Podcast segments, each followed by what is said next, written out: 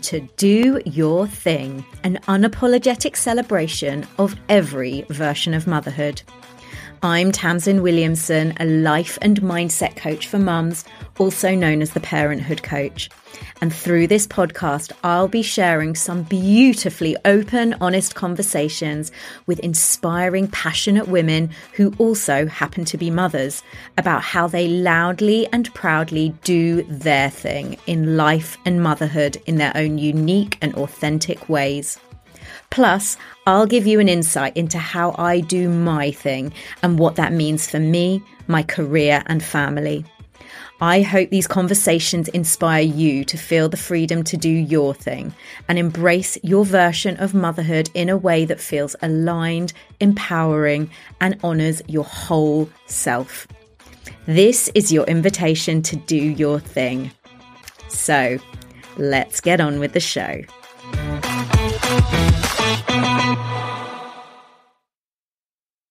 Hello, everybody. Welcome to another episode of Do Your Thing. And during this week's episode, I had the pleasure of talking to Emma Cossey all about how she does her thing, navigating life and parenthood with ADHD. As well as being a mum, Emma is also a coach and mentor for freelancers. And Emma is also neurodivergent, diagnosed with ADHD in 2022 and her son, who is nine, also has ADHD. So, therefore, everything that Emma does in life, business, and parenthood is designed and adapted to be as dopamine friendly as possible to support the unique needs of both herself and her family. Through her coaching work, Emma also extends her expertise to support freelancers, many of whom are neurodivergent, to develop their businesses in alignment with the way their brains work. This conversation was fascinating and inspiring, and we talked about so much, including the challenges of letting go of neurotypical advice, especially when it comes to doing motherhood with ADHD. Emma shares how misunderstood she felt growing up without an ADHD diagnosis and how owning her neurodiverse and ADHD labels has massively enhanced her self esteem, her professional aspirations, and her relationship with her son. We also finished up having an unexpected juicy chat about the shame so commonly attached to not finding motherhood fulfilling. And Emma shared how her ADHD has offered her a welcome invitation to do parenthood her way. Okay, so sit back, relax, and enjoy the show. It's a good one.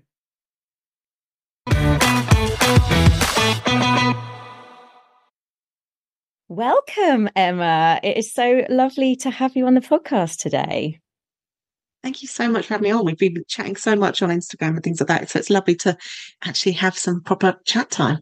Yeah, absolutely. I feel like we've been kind of circulating in similar circles for a while. So, yeah, really looking forward to having this conversation today.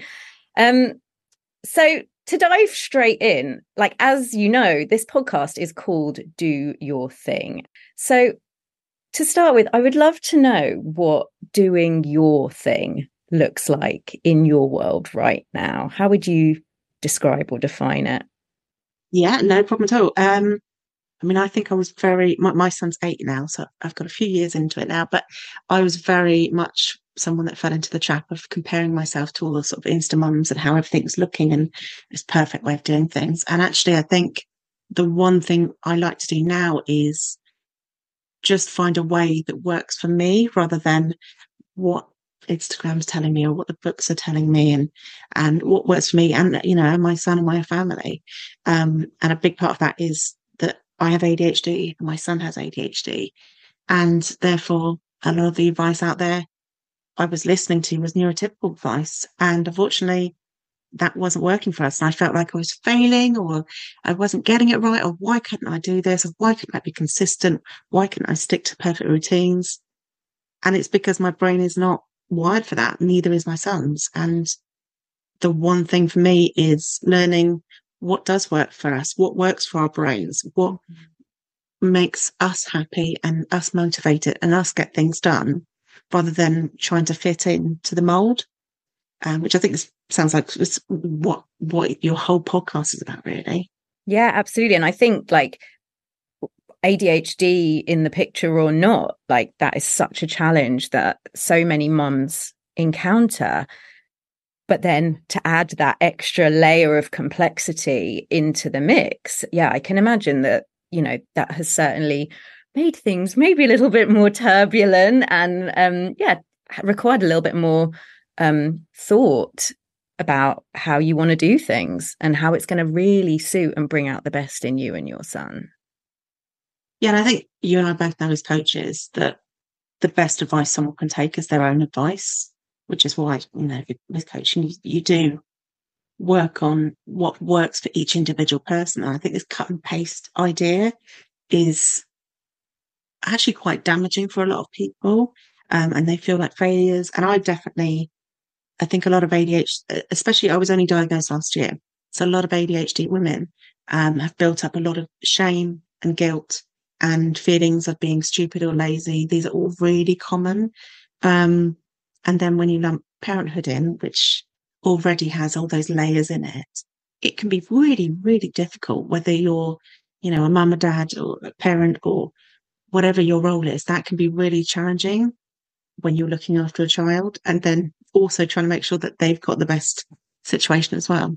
Mm, yeah. I mean, just just thinking about you having gone through such a large proportion of your parenthood journey so far and you not having had a formal diagnosis. What what did that look like? Like un- unknowingly having ADHD and navigating this huge um like roller coaster that, you know, really turns your life upside down anyway when you become a parent. What was that experience like? it was particular. I think I, I actually found the baby year, the baby year quite, um, I was very lucky that I had a son who was a very good sleeper and generally I don't like using the word good child because it's, it's not, but, but he was a relatively easy child, I guess. And then he started moving and walking and he walked quite early on and he moved quite early on and he didn't stop. And he's, um, we think, because we haven't finished the process for diagnosis, but we, we, we know he is ADHD. Um, he is either, um, hyperactive or combined. So there's three types. There's hyperactive, which is the kind of traditional boy that you see and think of with ADHD. There is inattentive, which is what I have, which is the kind of the daydreamer, often the girls, but it's the ones that struggle with focus, um, getting things done, routine, and then combined who get the joyous combination of both. Um, and I found it very difficult with the inattentive side because I'm an introvert anyway. And I felt very overstimulated very quickly by all the running around, all the constant of being on the edge, being worrying about danger all the time. Um, and there were just a lot of elements there that were really difficult as an inattentive person. I had to have a lot of attention, a lot of focus all the time with a hyperactive child who really wants to be out exploring and he's so wonderfully um, curious and courageous making friends all the time. And that I think around 18 months, I think was when I found it most challenging. And then I think around two or three, I started to realize that he might have ADHD. It's difficult because children automatically are have all those characteristics of ADHD. They just seemed more. Mm. And as we got into school, we realized he definitely did have it. And that's when I was looking at all the symptoms and I was like, oh, hang on, these ones, these ones apply to me. And I think because, um, you think of ADHD as that hyperactive little boy. And I always was very low energy, very tired all the time. Um, I couldn't focus on things, but I thought that was because I was tired all the time. And it turned out I was not physically hyperactive, but my brain was very hyperactive. And I don't think it's until I tried medication last year, I still am on it, that I realized how hyperactive my brain was when I took that first tablet. And I was like, oh, so, so I don't need to have 20 things going on in my head at the same time. Mm. So I was, I was tired and drained from how hyperactive my brain was. Wow. And medication has been incredible and diagnosis has been incredible because it has allowed me to go, no, you're not stupid, you're not lazy, you're not um, failing as a mum. You were trying to do all of this and trying to fit into a neurotypical mold. And now we're going to do things differently. We're going to look at this situation and go, how can I make this more ADHD friendly? So understanding that when you have ADHD, you don't have much dopamine in your brain. Dopamine motivates you to do things. And when you do get the dopamine, it doesn't process it very well. So it goes out very quickly, which is why dopamine um, is often are interested in lots of different things. And then they move on and they've got another hobby and then they move on and they, because the dopamine runs out. And understanding that made me realize that I need to reframe my tasks to create more dopamine for my body. So I need to make boring tasks fun, novel, um, deadline based, which is the one that most people use, mm-hmm. um, or use things like body doubling. And then it just, it became so much easier when instead of thinking, why can't I do this? I could just think, how am I going to do this a different way that works for my brain? Mm. I can't remember if that actually answered your question, but um, hopefully that gave some insights for that bit. Yeah, I mean, it's it's answered so many questions, and there's so much in what you've just talked about that I would love to kind of dig into. But just really understanding that process that you went through is so interesting, and there's something kind of really beautiful, and maybe it's easy for me to say that from a, a very much an outsider's perspective, but the fact that you were almost able to understand yourself better through kind of looking at what your son was going through, through kind of working with him on his development and suddenly being like, oh my gosh, I now understand myself that little bit better. Like there's something that feels very beautiful about that whole process. Yeah, and I can I can be so much more compassionate now as well. I know when when he was running around and I just felt so like exhausted and overwhelmed and like I just wanted to curl up. Um, now I can be like, no, his body needs to run out this energy now. What can I do to make this situation more comfortable for me and mean that he gets his needs met? And there's a lot of things in our house which are designed to meet more of our neurodivergent needs. There are ways that we built the house so that there's like always chargers available to everybody so that it makes it really easy because we are people that if we don't see it, it doesn't exist. So all of our storage is clear so that it makes it really easy for people to see what they've got. All of our snacks are really easy to see and access because if we don't see them, we won't remember them. We won't want them to eat. So almost making everything as easy as possible because we, we don't, we can't rely on our memories. Mm. So if if we it's um I'm trying to remember what the name is, but object permanence. So we probably have more things out than the average house because if we don't see it, we'll forget it. So um, there's lots of little tweaks that we've designed that help me and him. Um, my husband's a bit more. Um, he's not. He's not got our, our kind of like butterfly brains. he's a bit more like kind of organized bee, I think. Mm-hmm. Um, but so it has to work for all of us as well. And there's definitely been adapting, but um, yeah, it's definitely been it's easier to be compassionate. And the actually the other interesting thing is you see other kids at school who are getting their diagnosis and they have parents who you can see probably are neurodivergent as well, but they have no idea because they don't know about the signs and things. And you can see that they are struggling and beating themselves up because they can't relate to their child or they're struggling, but you also know that they're being so unkind to themselves because they don't understand how their own brain works. Mm. And and I think that's something it's something that I'm quite aware of as well. I'm, I'm aware of the conversation being so much more prominent now than maybe it was. Maybe because I'm a parent and you know, maybe it's just much more of the time and the generation that I'm living in at the moment. I don't know, but I I see a lot of um, shame attached as well to the potential of a diagnosis. You know, people may be sort of batting it off and saying, no, no, no, they're just, you know, that's just how they are, or not wanting to know because somehow, you know, it feels like a bad thing. But the way that you're talking about this here, like it sounds like what it's done is it's brought so much more, um, as you said, compassion, so much more understanding. It's allowed you to find ways to bring so much more ease into your lives. I think as well, there are, so yeah, there's definitely a lot of people going, well, you don't need labels, etc., etc. Uh, having that label helped completely change my life and really helped me speak more kindly to myself and do some more things. Some of the more positive things. People with ADHD often have a really strong sense of justice. They have stronger levels of empathy. Um, you'll often find like a lot of the tech companies are often led by people with ADHD because they are problem solvers we uh, often, if we are trying new software and things like that, we'll find bugs first because we explore everything and we we want to see what can be improved. So a lot of ADHDs are fixers and inventors. Lots of ADHDs are not necessarily finishers. I'm definitely not, and that's helped me in life and business to understand, you know, I need to outsource and hire a cleaner because it's just not something I'm good at. Uh, I have a VA who helps me with finishing work because I'm not always great at doing that.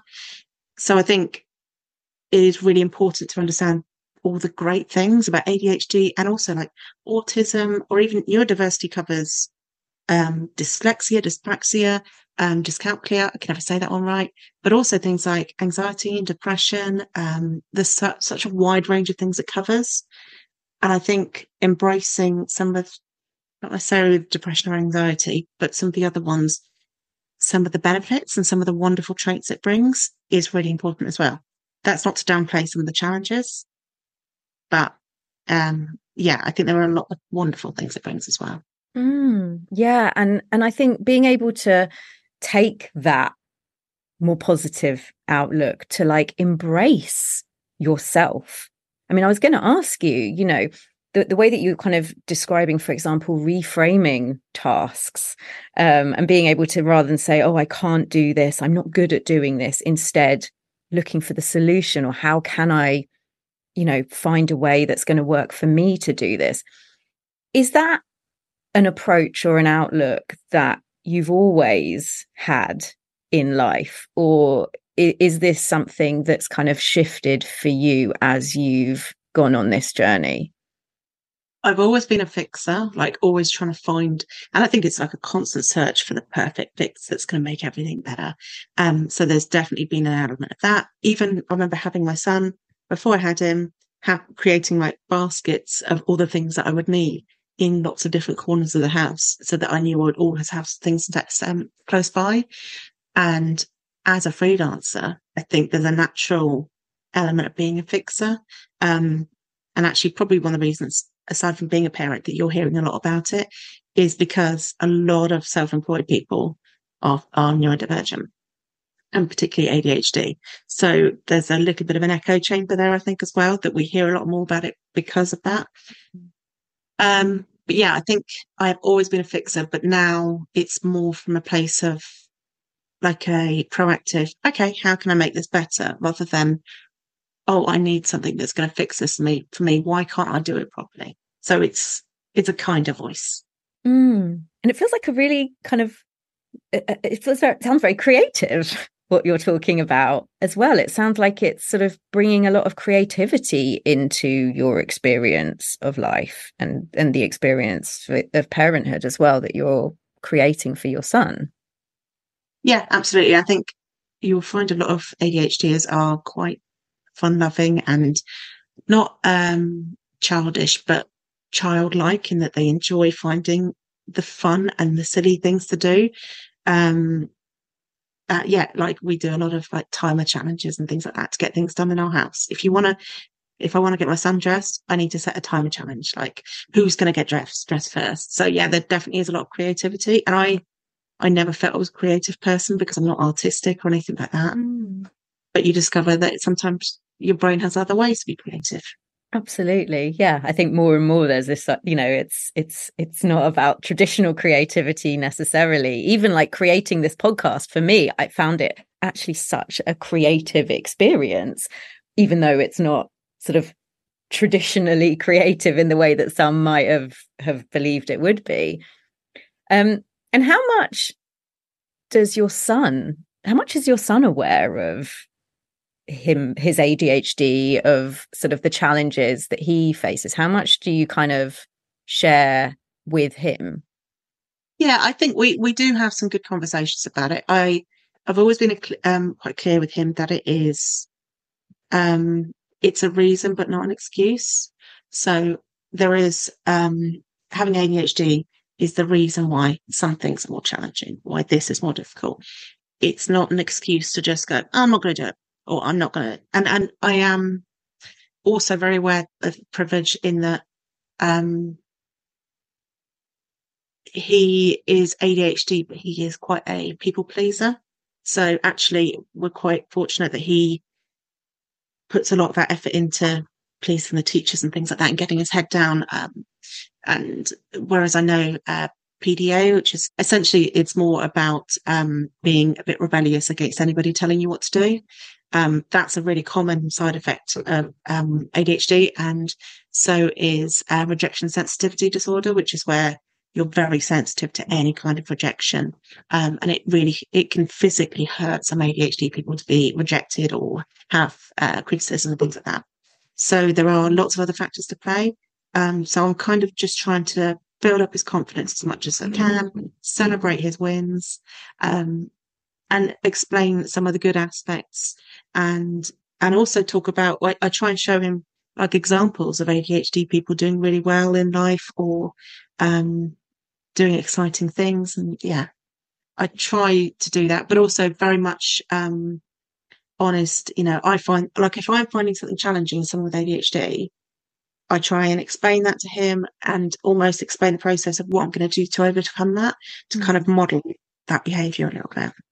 Yeah. And that, and, and as he gets older, I imagine that is just going to be invaluable to, to, to recognize the gifts that come with his uniqueness in himself, but also to it be it's it's okay to find things difficult, you know, face those challenges. But, you know, it sounds like also the really solution focused approach that you take, you know, it's not like this is a problem and so I'm I'm screwed.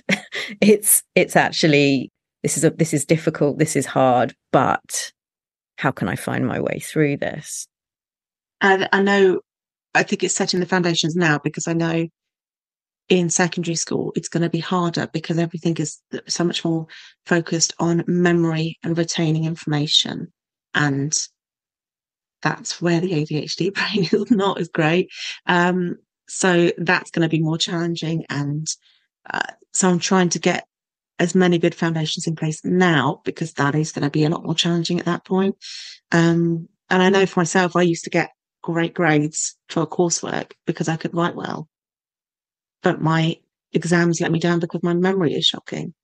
Um, and it is a frustrating system, but it, I, I, understand why the system has to be there. It has to cater for a large group of people and, you, and you're a diverse community, not just ADHD people. Uh, yeah. And, and I, it just makes me think of so many grown ups who are very recently discovering that they have ADHD, that they're neurodiverse. And, you know, the challenges that must have been experienced growing up and, you know, teenage years, being at school, like, you know, those hurdles that must have felt just so difficult to overcome because you didn't understand what was going on. Um, I can imagine you know, actually, this is such an amazing opportunity for our kids, you know, to really get the help that they need and to think about what actually, what a positive impact that might have on their futures as well.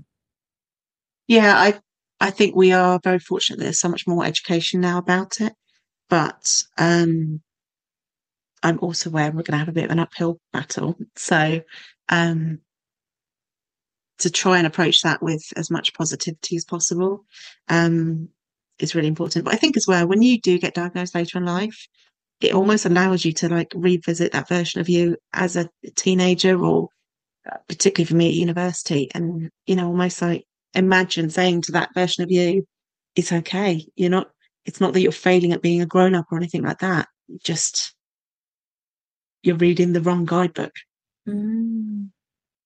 Yeah. And that's, it must be such a liberating experience to be able to shed some of that. Yeah. The stuff that might have like weighed you down in the past and actually be like, no, like, you know, there's a different way. There's another way of getting to do life. It feels yeah, so much think, more like you. Yeah, just being able to let go of the term failure, I think, is a big thing. Um, yeah. And the more as a society that we start to embrace ADHD and some of the great things, because uh, the fact that so many people in, say, the prison system and things like that are ADHDers and they're undiagnosed or un, uh, un, and I'm not saying medication is the way for everybody, but they don't have the support is why often that ends up happening. And I just think if we rate, if we do better with this next generation, that would be an incredible gift to give. Mm, yeah. And it, it makes me like it bring it fills me with a lot of like relief in a lot of in a lot of ways and a lot of gratitude based on where we've got to. Yes, there's more work to do, but certainly feeling like we're on the right path for sure. And of course you you do a lot of work uh, with other ADHDers, don't you? Tell us a, tell us a bit about what it is that you do and how you bring your experiences into the work. Yeah, so I'm a coach for freelancers and I've been doing that for well, I've been freelance since 2009 and coaching since 2015. But um, a big thing for me is to make freelancing as accessible as possible to as many people as possible. It's still not, I, and I'm working with some universities and I know there are others doing that as well now in getting that message out there. But I think unknowingly, I was probably creating content for other, ADHDers the whole time in that all of the content I've done has always been, and all the resources have always been about quick and easy wins, building momentum, because that's a really key thing.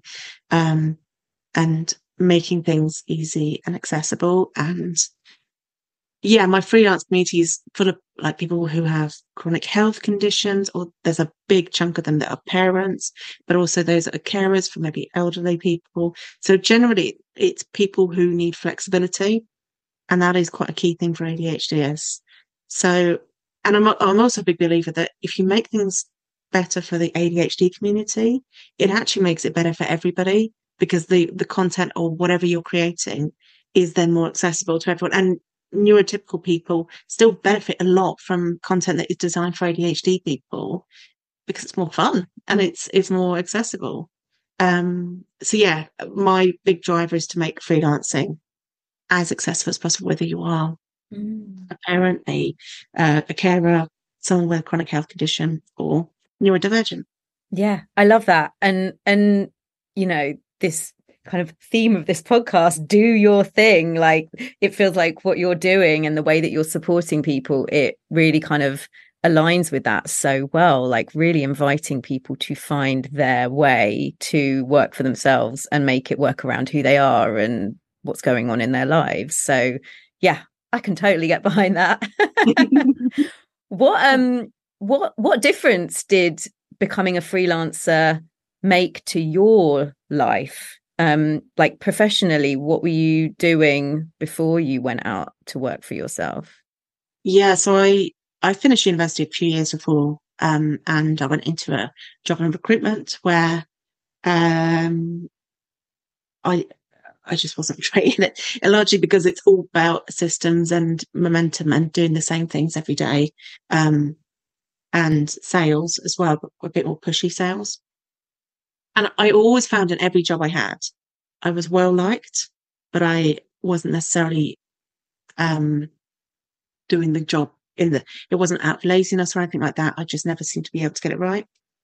Uh, I then went on to a job in HR, um, which unfortunately there was quite a nasty atmosphere in the HR department.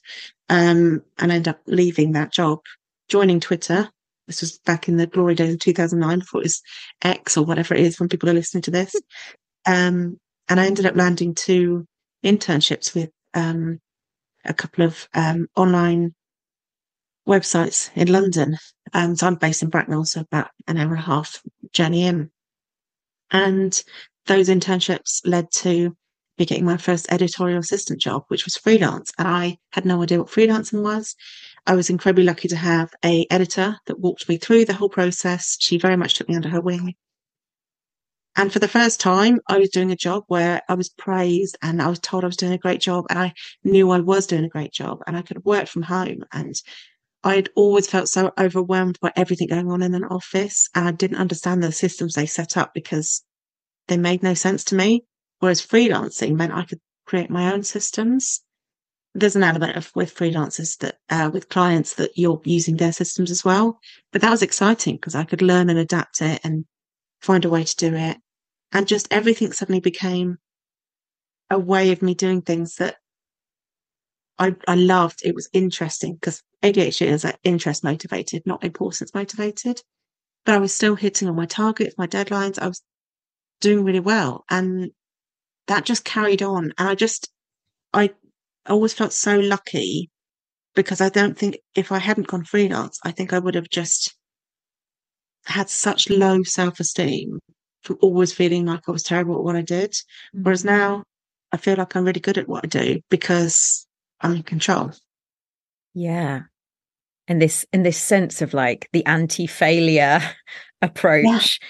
and finding, you know, uh, just as you said before, it was almost like you were just like living your life from the wrong guidebook and yeah. suddenly finding this new guidebook that you were like, oh wow, I get to like do this in a completely different way. I get to design this in a way that works for me. And it works. Like, you know, to be to be able to um have that sense of of control and influence over the way that you're living your life. And then I'm I'm imagining once you then become a parent, you know, for some people I know that the idea of like working for themselves and you know being a parent that can feel hugely overwhelming. But from your perspective how how was that transition um kind of making those two puzzle pieces fit together? Yeah.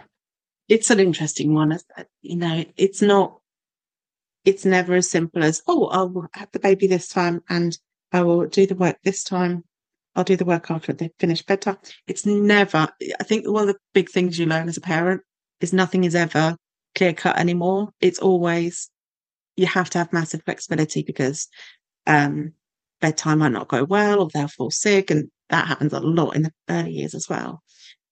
Um, but I definitely found about six weeks in bored.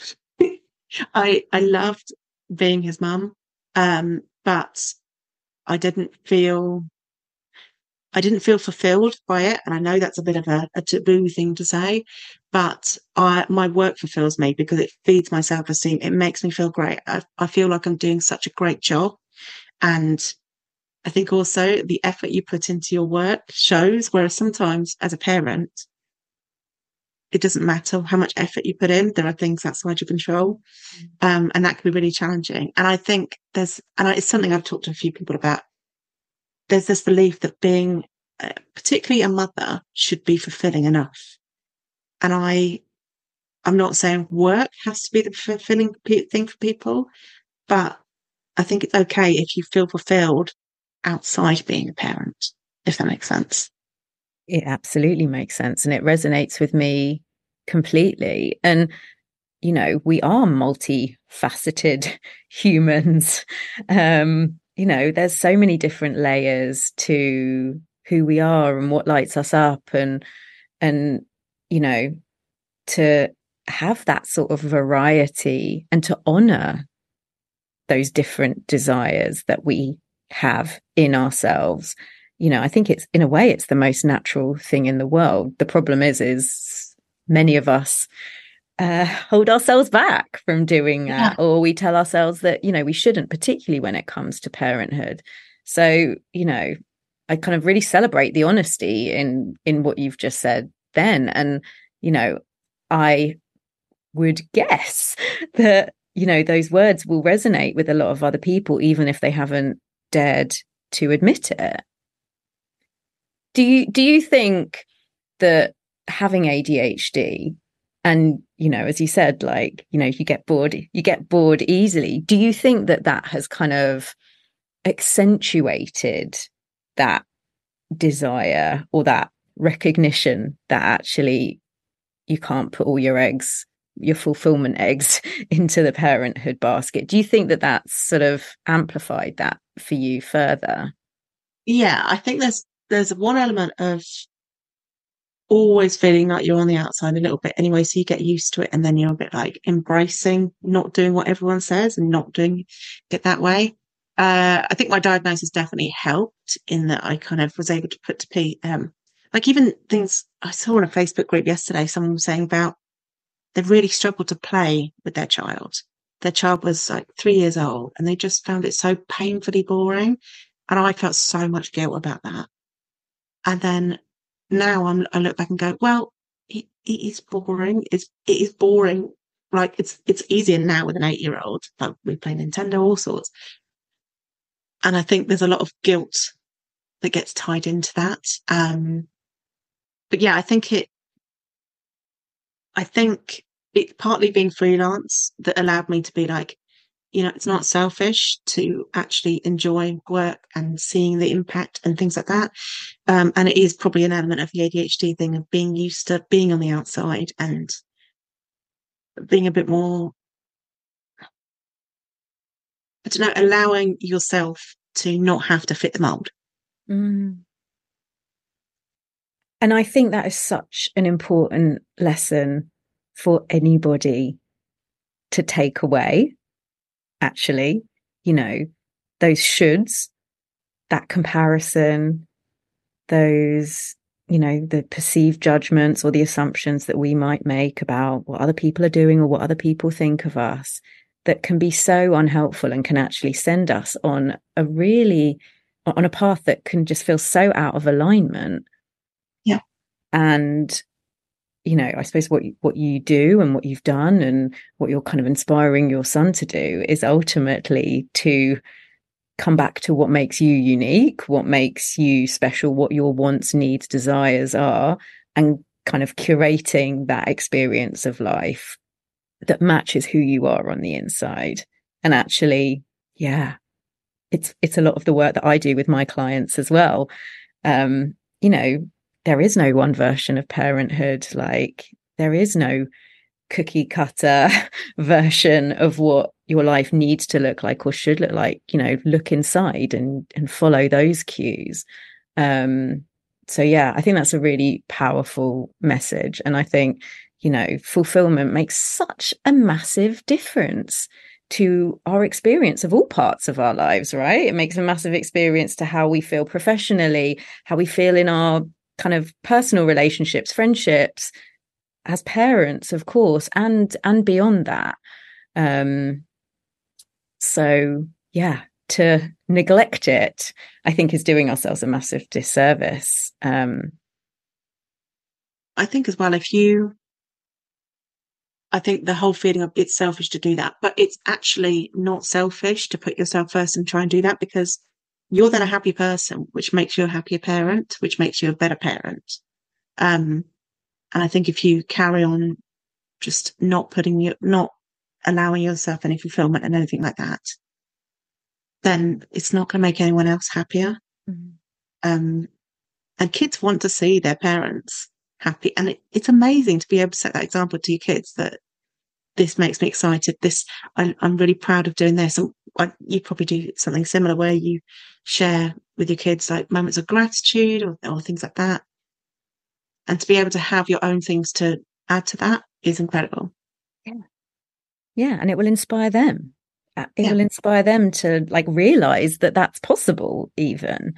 Um, yeah, I love that. And this is, yeah, this is, this is a, I feel like we could like have another whole episode of this podcast just talking about this topic. So maybe we'll have to do that in future. Um, but yeah, that's so much food for thought in in that and in everything that that you've shared today.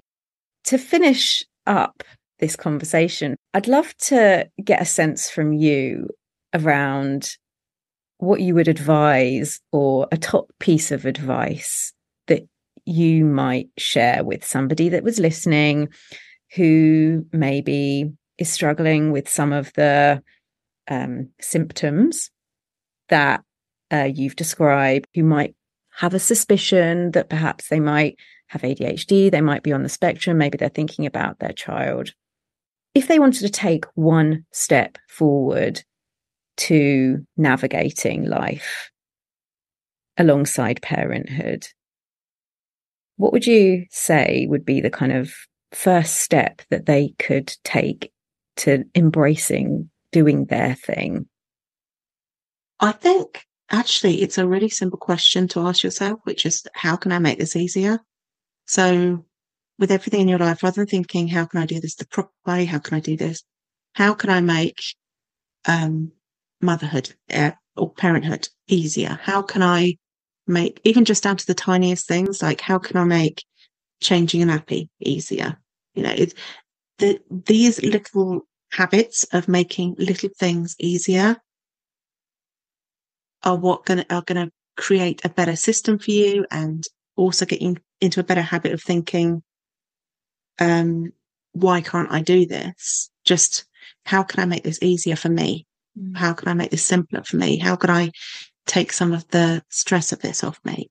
But just generally thinking, how can I make this? What's the easiest thing I can do with this? Mm. Even down to like, if you are feeling completely overwhelmed with eating and food and all that kind of thing, what kind of snacks can I get in that are nutritious and fill me up and that kind of thing that will make my life easier.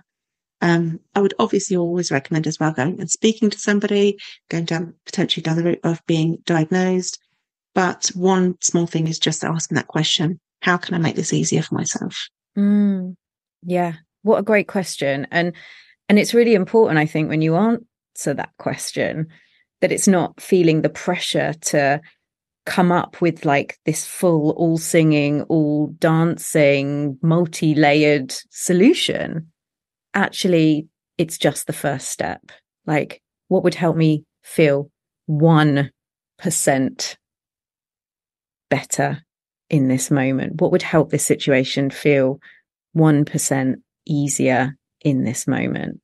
Because that small step is always going to contribute to a sense of progress, a sense of growth. And then, you know, you might build your confidence to feel ready to then take another step forward. Yeah, and I think there's a really good TikTok called KC Davis who wrote a book called um, "How to Keep House When You're Drowning," um, which was about housework initially, but she had her own diagnosis and things. But she, the things that she gave permission for were just such it was almost like she wrote a permission slip to say to somebody you don't have to fold kids pajamas just throw them in the drawer. They don't need folded pajamas they're going to sleep in them. And it's almost like oh yeah i don't or um, even like she said oh if you're having a really difficult week get some paper plates. I know it's not always the most ethical um, approach but sometimes you've got to have a week where you use paper plates you know? I think having a look at her stuff might help as well giving that permission slip Mm, I'll definitely look that up and I'll pop the details into the show notes. Thank you so much for joining um, us today, for joining me today for this conversation. It's been so brilliant. And if um, people would like to follow you, would like to find out about the work that you do, um, what's the best place for people to find you? Yeah, no problem. So um, Instagram is always a great place to start. Um, I'm at Emma Cossey on there. Um, my website's freelancelifestyle.co.uk. You can also find my courses. So I've got ones that are how to get started as a freelancer, um, how to find clients, lots of different things there. Um, and I have a lovely Facebook group called the Freelance Lifestylers. Um, and it's I don't know the percentage, but there is a very good chunk of ADHDers and um, those with autism and um, neurodiverse. It's a very neurodiverse group, very kind and welcoming and supportive.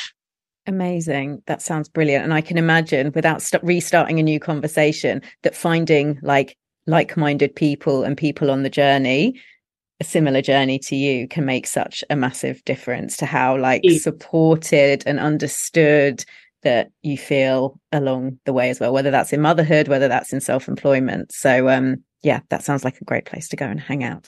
Um, thank you. Well, it's been gorgeous to speak to you. And yeah, let's do it again sometime. Thanks for having me on. Thank you so much for listening to this episode of Do Your Thing. If you enjoyed what you heard, it would mean the absolute world if you could take a moment or two to do one or all of the following small things, which could make a mega difference to the success of this podcast. Follow and subscribe to Do Your Thing, which means you'll never miss an episode.